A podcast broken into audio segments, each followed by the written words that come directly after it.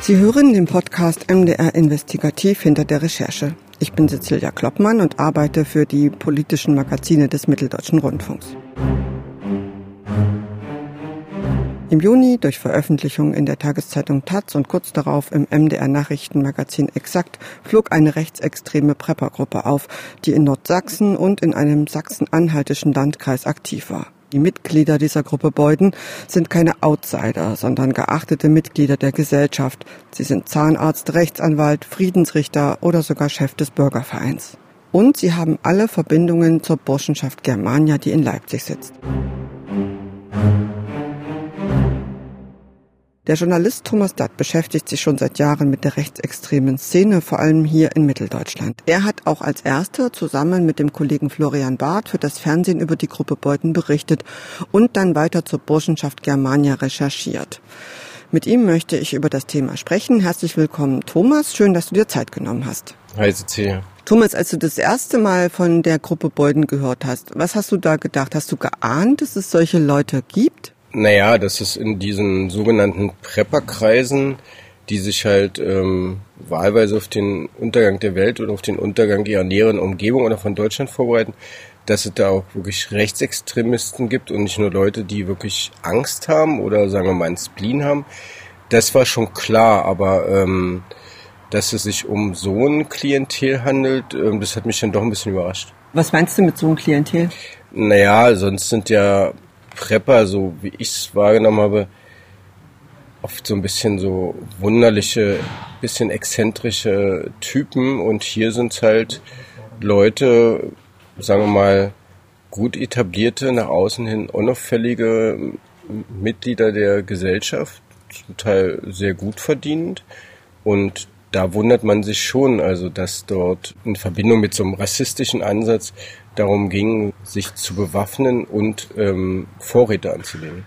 Diese Gruppe, weiß man, seit wann es die gab oder wann die sich gegründet hat und worum es denen im Kern ging? Die Gruppe hat sich 2015 gegründet und die Hauptaktivitäten, soweit sich aus den vorhandenen Unterlagen entnehmen lässt, bezogen sich auf diese Zeit 2015, 2016, also die Zeit der sogenannten Flüchtlingskrise und es war schon zu spüren, also die dachten wirklich, jetzt wird Deutschland überrannt von Flüchtlingen, da ist auch die Rede von Invasoren und man wollte eben sich dort in diesem Haus in Beuden verschanzen, man hatte auch Pläne entworfen, wie man sich da verbarrikadiert und dass, wenn es zu einer Auseinandersetzung kommt, dass man dann möglichst viele sozusagen quasi mitnimmt. Es wirkte teilweise so ein bisschen wahnhaft und dann wurde auch mal der Gedanke gespielt, sich in diesem Haus zu verschanzen.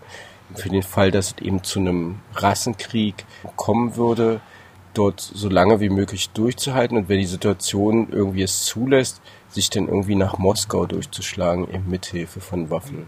Warum ausgerechnet nach Moskau? Wenn man sich so diesen Zusammenhang des Chats nochmal so in Erinnerung ruft, die waren wirklich teilweise angstgetrieben und in so einem Wahn, dass jetzt die Leute mit anderer Hautfarbe und anderer Religion dieses Land übernehmen und Moskau erschien dann aus deren Warte als so eine weiße Alternative, wo halt, sagen wir mal, dieser Weltuntergang noch nicht droht. Jetzt im Juni hat man davon erfahren, von denen. Wie sind die überhaupt aufgeflogen? Wer ist da an diese Chatprotokolle gekommen? Na, durch Recherchen von so einem Watchblog, LSA steht im Fall für Land Sachsen-Anhalt, LSA rechts außen und der Taz sind sozusagen diese Protokolle bekannt geworden. Die Quellen werden natürlich geschützt, aber wir haben ja auch Einblick in die Unterlagen nehmen können, die sich über Jahre erstrecken und die sehr umfangreich sind. Und die geben schon ein sehr interessantes Bild ab von der Radikalisierung, die innerhalb von einem Teil der Burschenschaft Germania Leipzig, aus dem ja auch alle männlichen Mitglieder der Preppergruppe stammen, beteiligt waren. Und das ist schon sehr erschreckend, dass in Leipzig eine Burschenschaft sitzt, wo ein nicht unbeträchtlicher Teil der aktiven Mitglieder eindeutig nationalsozialistische Grundeinstellung hat. Wenn man jetzt so hört, du hattest es am Anfang auch so ein bisschen schon angedeutet, also die haben Lebensmittel gehortet, die haben Ausrüstung gehortet, die haben Schießtraining gemacht. Könnte man jetzt auch denken, das ist so eine Gruppe von Spinnern. Warum ist das Ganze nicht einfach nur lächerlich? Also warum kann man nicht sagen, das sind Erwachsene, die so eine Art Abenteuerspiel spielen? Naja, weil in diesen Chats ganz klar erkennbar ist, dass es also wirklich auch rassistisch motiviert ist. Da wird dann zwar da mehr oder weniger darüber geflaxt, wie der Tagesablauf zu gestalten ist, aber da fällt dann eben das Wort von Kanaken jagen und man spricht auch in dem Chat davon, dass man noch andere mitnimmt von den Invasoren.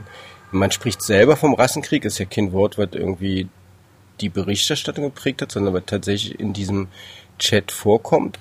Und das ist schon gefährlich, wenn sich Leute also reinsteigern, dass jetzt quasi die Frage steht, die Leute anderer Hautfarbe, die hier nach Deutschland kommen, oder wir, dann verrät es schon Aggressionspotenzial, wenn man dann noch weiß, dass diese Leute zum Teil sehr guten Zugang zu Waffen haben. Manche hatten schon einen Waffenschein, manche haben ihn denn, und zumindest klingt es in den Chats so, mit Hilfe von anderen Leuten, die man kannte, die teilweise auch Burschenschafter waren, irgendwie auf verkürzten Weg bekommen. Ein Teil der Männer war ja auch Reserveoffiziere und waren sehr gut vernetzt, auch vor allen Dingen in der Bundeswehr mit anderen Burschenschaftern. Dann möchte man schon wissen, wie da die Verbindungen waren. Man muss sagen, die Veröffentlichungen haben insofern dort was bewegt, dass die Generalstaatsanwaltschaft Naumburg in Sachsen-Anhalt ermittelt. Da geht es vor allen Dingen um die Schießübungen, weil die Schießübungen, die in Sachsen-Anhalt gemacht haben, auf einer Anlage erfolgt sind, wo es zu der Zeit, wo das passiert sein soll, keine Betriebserlaubnis mehr gab. Und da kann man die Hoffnung haben, dass da vielleicht auch rausgefunden wird, wer da vielleicht alles noch mitgemacht hat und wer da vielleicht noch sozusagen an der Stelle, die eigentlich quasi in dem Moment ein illegaler Schießort war, noch geübt hat. Weil du das gerade angesprochen hast mit den Reservisten der Bundeswehr. Man weiß ja, es werden da tausende Schuss Munition vermisst bei der Bundeswehr. Es wird Sprengstoff vermisst, es werden Handfeuerwaffen vermisst. Wenn man dann hört, es gibt solche Gruppen, wo Reservisten der Bundeswehr drin sind. Also mir macht das kein gutes Gefühl. Da denkt man dann schon, wer weiß, wo dieses Zeug gelandet ist. Vielleicht bei solchen Leuten, oder? Es gibt jetzt keinerlei Hinweise darauf, dass irgendwelche Mitglieder dieser Prepper-Gruppe auch illegal irgendwie Munition bei der Bundeswehr entwendet haben. Was allerdings auffällig ist, wie aktiv die sich auch in diesen Reservedienst immer wieder eingebracht haben, wie man sich teilweise über Beziehungen andere Burschenschafter an Wunschposten gebracht hat. Und so ist es dann auch passiert, dass eben zum Beispiel dieser Arzt dort im Burgenlandkreis in so einer Art Einheit, die Zusammenarbeit mit den zivilen Stellen koordiniert, tätig war. Und so kam es ja dann auch, weil er dort eben zum Reservedienst war, dass er dann in diesem Krisenstab gelandet ist. Hattest du da Kontakt mit der Bundeswehr dazu? Na, ich habe mit dem Reservistenverband Kontakt gehabt und die haben sich ja wirklich sehr früh und sehr klar positioniert. Was haben die gesagt, als du sie angefragt hast? Also, dass sie das nicht dulden werden und dass sie da auch sehr konsequent sind. Ich glaube, das sieht man auch daran, dass Leute von sich aus ausgetreten sind, weil ihnen offenbar klar war, dass der Reservistenverband das nicht duldet. Und ich persönlich finde es bei aller berechtigten Kritik, die es ja immer so an der Bundeswehr gibt und ihrer Bresigkeit oder sagen wir mal auch an diesem Bundeswehrumfeld, ihrer Bresigkeit im Umgang mit Rechtsextremismus, halte ich das schon für einen praktisch erkennbaren Fortschritt, diese schnelle und klare Reaktion. Und haben die das erst durch dich erfahren oder wussten die das vorher schon? Nee, die haben das durch die Veröffentlichung von LSA rechts außen und Taz erfahren. Unsere Berichterstattung war dann sozusagen, glaube ich, noch ein weiteres Mosaikstein dazu, aber nee, erfahren haben die das nicht von uns. Und der betroffene Landkreis in Sachsen-Anhalt mit dem Corona-Krisenstab, wie haben die reagiert? Ja, die haben ihn sofort dort rausgezogen, also da ging ganz schnell. Also da haben eigentlich alle relativ schnell gehandelt und es gibt dann so ein paar Sachen, die sind halt auf deutsche Weise wieder so langwierig. Also es ist ja so, dass der Großteil dieser sogenannten Prepper aus Sachsen ist.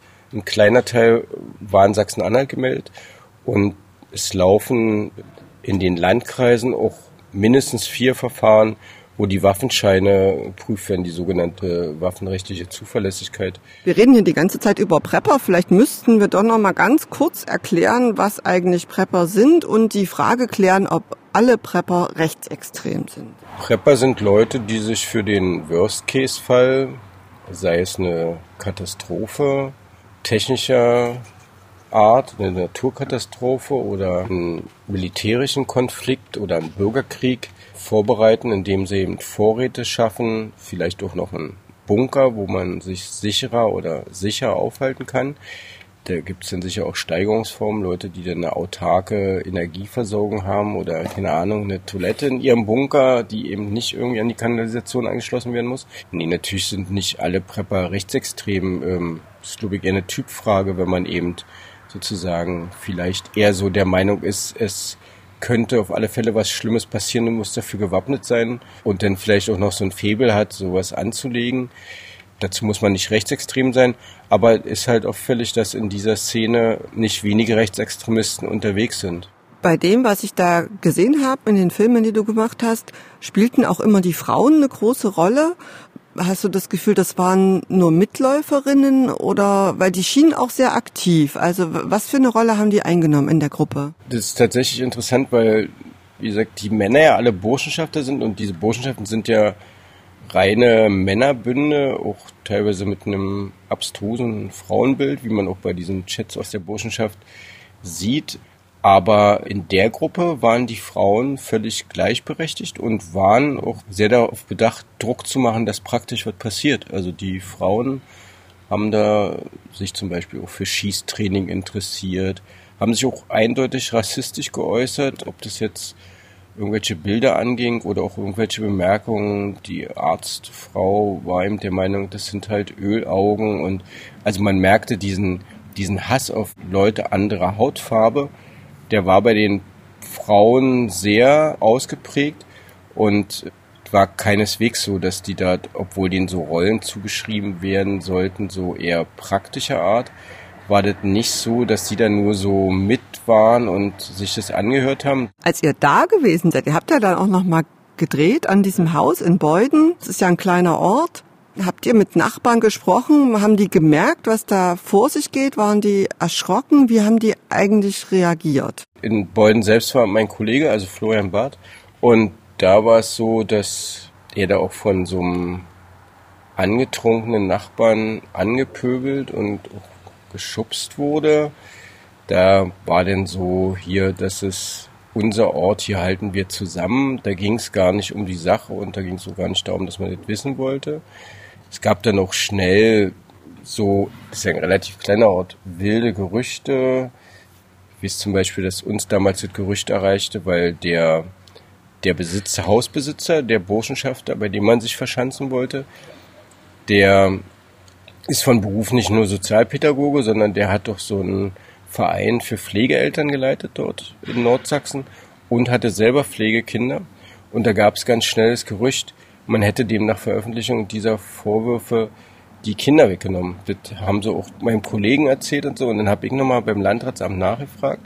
Und da kam dann raus, dass das gar nicht stimmt, sondern dass der Betreffende nach Veröffentlichung der Vorwürfe selber das Jugendamt informiert hat und die Pflegekinder von sich aus zurückgegeben hat. Ähnlich ist uns interessanterweise auch bei dem Arzt begegnet. Da hatten wir sozusagen dort auch versucht, ihn zu erreichen. Das Telefon ist dann nicht gegangen, dann waren wir 2 Mal bei der Praxis und haben uns natürlich auch Leute mit der Kamera gesehen und angesprochen und so weiter.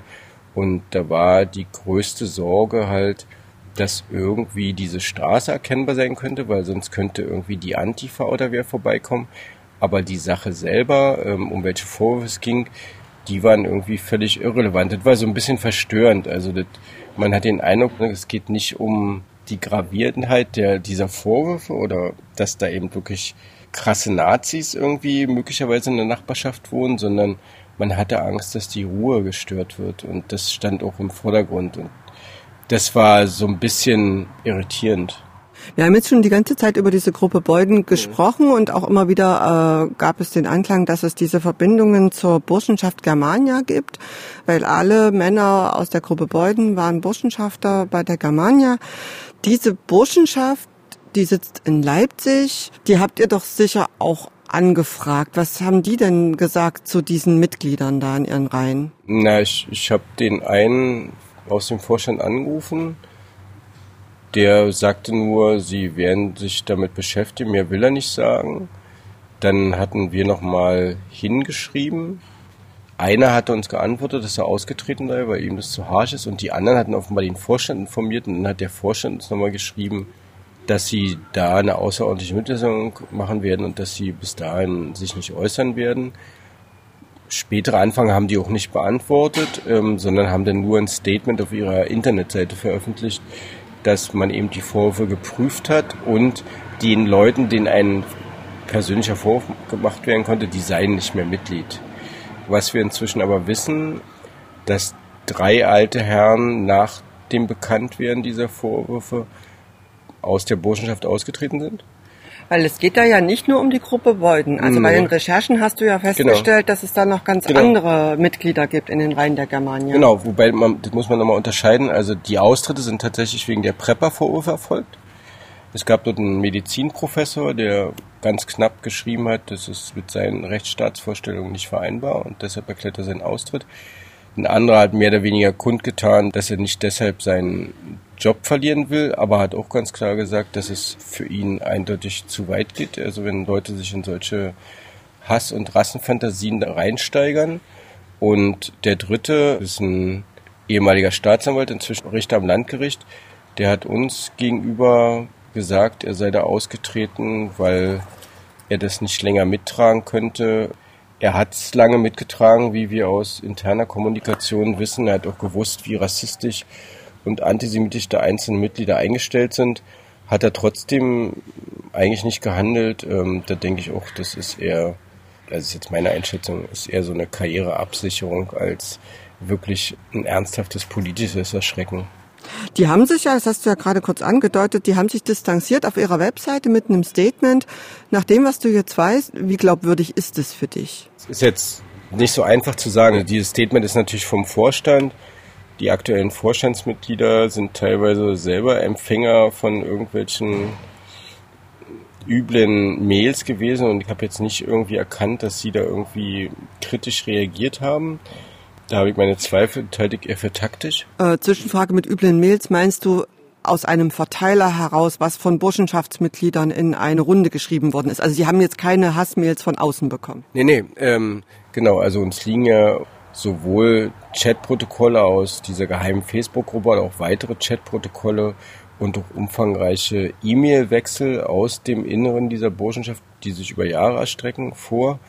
Und da gab es ja schon den einen oder anderen Ausbruch dort, rassistischer Art. Es gab zum Beispiel einen ehemaligen Burschenschafter, der Rechtsanwalt ist, der für die FDP hier 2014 als OB-Kandidat angetreten ist in Leipzig.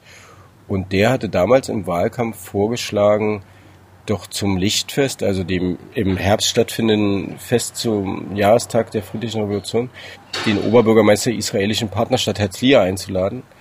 Und da gab es in den Mails wirklich sehr heftige Reaktionen. Also da wurde er als Ratte bezeichnet und dass man dem Juden in den Arsch und ins kleinste Löchlein kriecht, also da hat man schon gesehen, was da für eine Stimmung bei einigen Mitgliedern dominierte. Und diese Verteiler waren nicht immer sehr klein und in dem einen oder anderen Fall waren auch aktuelle Vorstandsmitglieder Empfänger. Nun wissen wir natürlich nicht, ob sie die gelesen haben, ist aber auch unwahrscheinlich, dass sie das nie gelesen haben.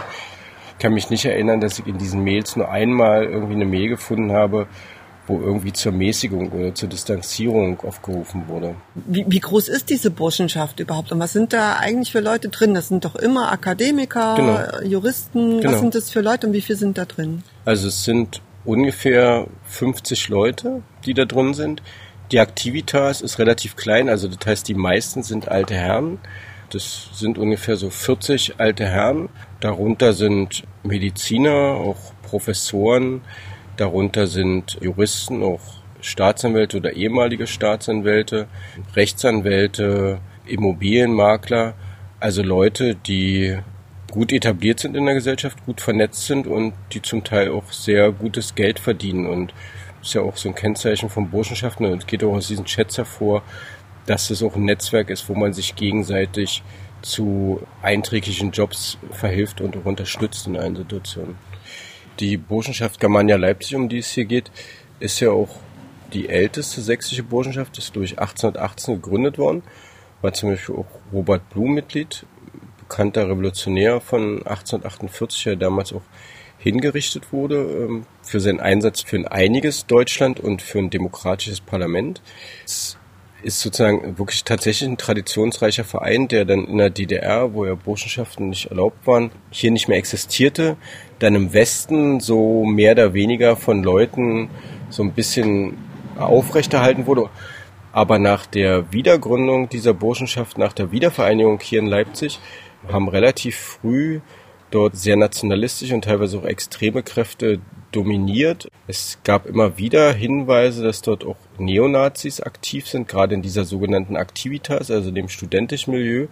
Und wir wissen ja, dass die Burschenschaft 2016 auch den JN-Funktionär, also der Jugendorganisation der NPD, Paul Rzehaczek, aufgenommen hat, als einziges nicht-studentisches Mitglied, als sogenannten Konkneipier. Und daran hat sich offenbar auch niemand gestört. Wir wissen, dass er zumindest noch vergangenes Jahr Mitglied war. Und er ist ja Ende vergangenen Jahres sogar zum Chef der bundesweiten jungen Nationalisten, wie die sich jetzt nennen, gewählt worden. Du hast ja auch bei den Recherchen herausgefunden, dass es konkrete Dinge gab, die man denen vorwerfen kann Richtung Rechtsextremismus, wo man sich schon fragt, das sind die Spitzen unserer Gesellschaft. Also welche Sachen konkret sind dir da untergekommen? Was hast du rausgefunden? Neben dem, was ja schon vorher bekannt war, dass es dort immer wieder auch offene rechtsextremistische Mitglieder gab unter den Jüngeren, stand jahrelang, wirklich auch bis zu den Veröffentlichungen jetzt, auf der Facebook-Seite eindeutig antisemitisches und rechtsextremes Zeug. Da gab es zum Beispiel ein Foto, was die Burg Saaleck zeigt, die ja nicht weit weg ist von Leipzig.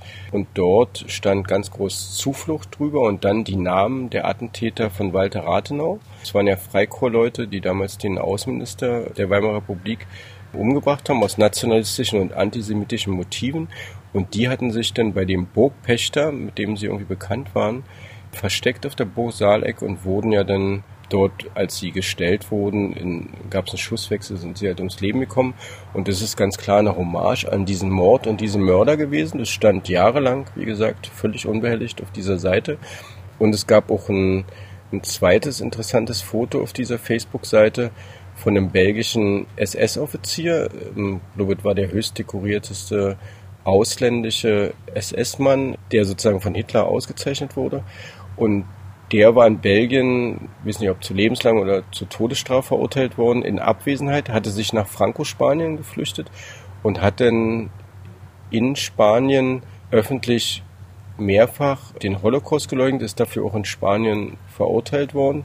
Und der wurde eben auf dieser Facebook-Seite mit einem Zitat von ihm, mit einem Foto als großer und überzeugter Europäer gefeiert.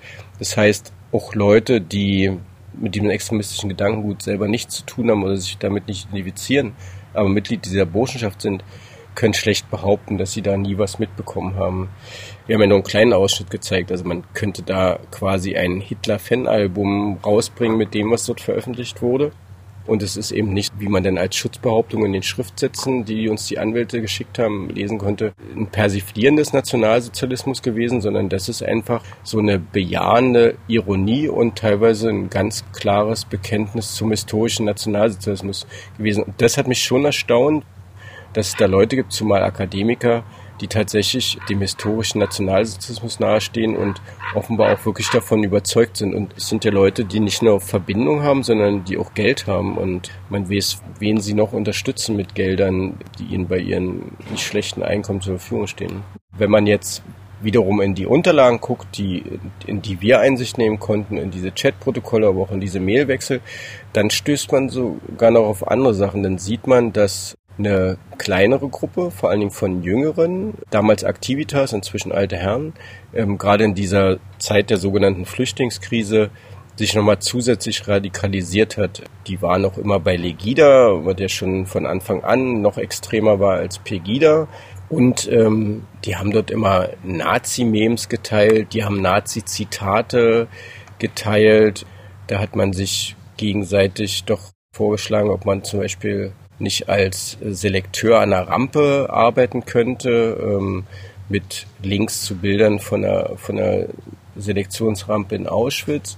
Und dann gab es auch eine Mail, wo ein Mitglied, ein Rechtsanwalt, zumindest legt es diese Mail nahe, die uns vorliegt und deren Echtheit wir auch großer Sicherheit bestätigen können, weil es da auch andere Mailwechsel unter seinem Namen gibt, wo drin vorgeschlagen wurde, doch wenn man an das Drecksvieh Julian Nagel, eine linken Politiker aus Leipzig, nicht direkt rankommt, dass man doch dann vielleicht den Buchladen der Mutter angreifen könnte mit Adresse und dass da Steine reinfliegen könnten.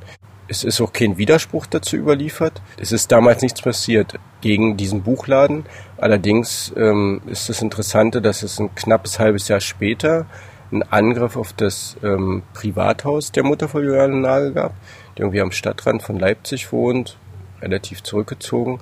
Und da ist ein Stein eingeschlagen im Wohnzimmer und da saß zum Beispiel auch der Vater von Juliane Nagel in dem Zimmer. Es war also nur Glück, dass das niemand getroffen und verletzt hat. Das wurde auch nie aufgeklärt. Und nach unserer Veröffentlichung hat jetzt die Staatsanwaltschaft Leipzig und das Landeskriminalamt Sachsen haben jetzt Ermittlungen aufgenommen und prüfen, ob es vielleicht einen Zusammenhang gibt zwischen dieser Mail und dem späteren Anschlag. Dieser mutmaßliche Verfasser der E-Mail, den haben wir natürlich angefragt. Der hat sehr skurril reagiert, also er hat bestritten, dass er das ist. Er habe mit der Burschenschaft nichts zu tun. Die Unterlagen sind da aber ganz klar. Im Adressverzeichnis der Burschenschaft ist er mit dieser E-Mail-Adresse geführt, von der aus diese Mail verschickt wurde. Seine Privatadresse stimmt und so weiter. Das ist also sozusagen nichts weiter als eine reine Schutzbehauptung. Und auf die Fragen dazu hat er inhaltlich gar nicht reagiert. Es war dann eher so, dass versucht wurde, uns mit juristischen Mitteln an der Berichterstattung zu hindern, wenn nicht sogar die Ausstrahlung des Beitrags zu verhindern. Du hast ja zum Beispiel auch mit einer Nachbarin von dieser Burschenschaft gesprochen, die hat also erzählt, dass da auch Wehrmachtslieder gesungen wurden abends. Da fragt man sich schon nach all dem, was du jetzt gerade auch erzählt hast, warum da der Verfassungsschutz nicht auf den Plan tritt. Oder haben wir jetzt so viele Beamte, Staatsangestellte bis hin zum seit kurzem nicht mehr im Amt sächsischen Verfassungsschutzpräsidenten, die alle in der Burschenschaft sind? Könnte das daran liegen? Also warum passiert da nichts? Na, es könnte schon daran liegen, dass es da eine gewisse Beißhemmung gibt, weil es sich um Akademiker handelt und man teilweise ja selber auch Burschenschafter ist oder war. Das wissen wir natürlich nicht, können wir nur vermuten. Man muss sagen, unterm Strich ist es ja auch völlig unerheblich, ob das eine Burschenschaft ist oder nicht, wenn da eben NPD oder JN-Aktivisten Mitglied sind. Mindestens das. Und wenn man sieht, was sozusagen auf ihrer Facebook-Seite steht über Jahre, dann ist es natürlich umso unverständlicher, warum der Verfassungsschutz da es nicht für nötig hielt, die zu beobachten. Und ich glaube, das reiht sich ehrlich gesagt nur ein in eine Kette von Sachen, wo man beim sächsischen Verfassungsschutz immer den Eindruck hat, man hat gar kein Interesse oder man ist zu wenig fokussiert, um daran zu gehen. Und man kann nur hoffen, dass sich das unter dem neuen Verfassungsschutzpräsidenten ändert. Ist der Burschenschafter? Meines Wissens nach nicht. Dieses Beispiel Germania, ist das ein extremer Einzelfall? Also wie ist das so generell mit Burschenschaften? Musste man da genauer hingucken? Es gibt ja immer wieder Veröffentlichungen über Burschenschaften. Es gibt ja auch in den alten Bundesländern einige Burschenschaften, die eindeutig als rechtsextrem eingestuft sind. Auffällig finde ich, dass in Verfassungsschutzberichten sehr wenig auf Burschenschaften eingegangen wird, sowohl was zum Beispiel den sächsischen Verfassungsschutzbericht angeht, den aktuellen, aber auch den des Bundesamtes für Verfassungsschutz. Ist insofern so ein bisschen unverständlich, weil ja Burschenschafter, das sieht man zum Beispiel in Thüringen, ja auch durchaus zum Mitarbeiterstab der AfD zählen und zwar in der Regel zum radikalen Flügel. Und deshalb fehlt da so ein bisschen das Hingucken und das aus meiner Sicht das Ernstnehmen. Man darf allerdings, finde ich, auch nicht in den anderen Fehler verfallen. Nicht alle Burschenschaften sind rechtsextrem. Man kann ja diese Männerbinde komisch finden, man kann dieses Fechten zweifelhaft finden, aber es gibt doch Leute, die leben da halt ihre Vorstellung von Tradition aus und es hat ja, wie gesagt, ursprünglich auch nicht nur eine negative Konnotation, sondern da ging es ja teilweise auch um eine Rebellion gegen Spießigkeit, gegen den Ständestaat und so weiter. Aber man muss schon die im Blick behalten, die wirklich radikal sind, zumal wir eben sehen, das sehen wir jetzt hier an dieser Geschichte mit dieser Prepper-Gruppe, wo man sich denn da schön in die entsprechenden Bundeswehrreservistenposten gebracht hat. Wir sehen es aber auch an den Posten, die eben zum Beispiel in der Landtagsfraktion der AfD in Thüringen bekommen haben, oder auch zwei Leute aus der Germania, und zwar zwei sehr radikale, einer gehört auch zur Prepper-Gruppe, haben ja auch für die AfD im Bundestag gearbeitet, also für einzelne Abgeordnete. Und deshalb darf man die schon nicht aus dem Blick verlieren, auch wenn man natürlich sagen muss, die Burschenschaften sind heutzutage zahlenmäßig sehr klein, weil die Attraktivität dieser Art von Verbindung doch stark zurückgegangen ist, weil das dem heutigen Zeitgeist und dem heutigen Denken ja eigentlich nicht mehr entspricht. Zum Schluss nochmal zurück zur Gruppe Beuden. Glaubst du, das ist eher so ein extremes Einzelbeispiel, oder werden wir vielleicht in Zukunft immer noch mal von solchen Leuten hören? Oder was glaubst du, wie viele solche Gruppen gibt es eventuell? Glaubst du, gibt mehrere? Keine Ahnung, also wie das jetzt aktuell ist. Was mir auffällt so im Nachhinein, wenn man jetzt mal zurückguckt, diese Prepper-Gruppe war auf dem Höhepunkt der sogenannten Flüchtlingskrise aktiv 2015, 2016. Wir haben in den letzten Jahren mehrere Prozesse gehabt. Gruppe Freital, ging es auch ums Jahr 2015. Mehrere Prozesse gegen die Nazi-Kameradschaft, also die Freie Kameradschaft Dresden. Da ging es auch um 2015 und 2016. Also im Grunde bewegen wir uns gerade in so einer Zeit, wo man diese Zeit so einer rassistischen Mobilisierung aufarbeitet. Und da ist schon sichtbar geworden, dass es eben nicht wenige Leute gibt, die sich da eben wirklich innerhalb kürzester Zeit radikalisieren, beziehungsweise, das finde ich, sieht man bei der Burschenschaft, wo deren Grundüberzeugungen ganz klar sichtbar werden. Man kann einerseits froh sein, dass da zum Teil wenig Handeln draus geworden ist. Man muss aber aus meiner Sicht auch daraus lernen, dass man in solchen Situationen wirklich genauer hingucken muss, wer was macht, weil es ist ja auch viel Glück und Zufall dabei, dass dann irgendwelche Sachen nach außen dringen und zum Beispiel uns und anderen diese Chat- und Mailprotokolle zugespielt werden. Also da läuft, glaube ich, noch viel mehr im Verborgenen ab. Jetzt haben wir ja gerade im Moment eine ganz andere Krise, nämlich die Corona-Krise. Glaubst du, das wird das so ein bisschen verändern? Also was machen wir, wenn wir in 3 Jahren hier sitzen? Was könnte es da für Gruppen geben? Also bei Corona ist es, glaube ich, eher so, dass die Rechtsextremen da eher versuchen anzudocken. Da waren, glaube ich, andere Gruppen, Impfgegnergruppen, Verschwörungstheoretiker, die zum Teil auch gutes Geld mit ihrem Zeug oder mit ihren Heilmitteln, die sie angeblich anbieten, verdienen, da waren die schneller. Also Waffen oder Munition und Schießübungen braucht man da nicht? Naja, da wäre ich mir nicht so sicher, also ob dieses Aufflammen dieser QAnon-Propaganda, ob das auch dazu führt, dass sich Leute dort stärker bewaffnen oder denken, dass sie jetzt selber handeln müssen. Das ist interessanterweise mit Corona ist es stärker nach Deutschland geschwappt. Wahrscheinlich, weil man das als so eine Erklärung für alles, was schiefläuft auf der Welt, ganz gut gebrauchen kann. Also die Vorstellung, dass eben Eliten weltweit Kinder quälen, sie in Kellersystemen gefangen halten, ihnen Blut abzapfen für so ein Verjüngungspräparat, was zum Beispiel Hollywood-Größen nehmen, und dass diese Kinder auch missbraucht werden und dann getötet werden. Problem, was ich dabei so ein bisschen sehe, also nach dem, was ich so weiß über und auch die Leute, die ich erlebt habe, die so ticken, du kannst mit denen darüber nicht reden. Also du kannst mit denen nicht diskutieren. Das ist halt so was Sektenartiges, so was Sektenhaftes, und die belächeln dich eher, wenn du diskutierst, weil sie sind ja im Besitz der Wahrheit. Und für mich ist noch so ein bisschen offen, und das ist so eine ähnliche Frage, wie sie sich bei fanatischen Reichsbürgern stellt, wie kann man so eine Leute überhaupt erreichen? Das ist jetzt vielleicht gar nicht unsere Aufgabe als Journalisten, die zu erreichen. Da müssen wahrscheinlich eher die Behörden hingucken. Herzlichen Dank, Thomas, für dieses interessante Gespräch. Gerne. So, ansonsten möchte ich mich, falls sich jemand gewundert hat, warum hier immer mal so ein paar Nebengeräusche waren, wir saßen draußen, weil es ist immer noch Corona und da denken wir auch dran. Also wir möchten uns dafür entschuldigen, falls sich davon jemand gestört fühlt.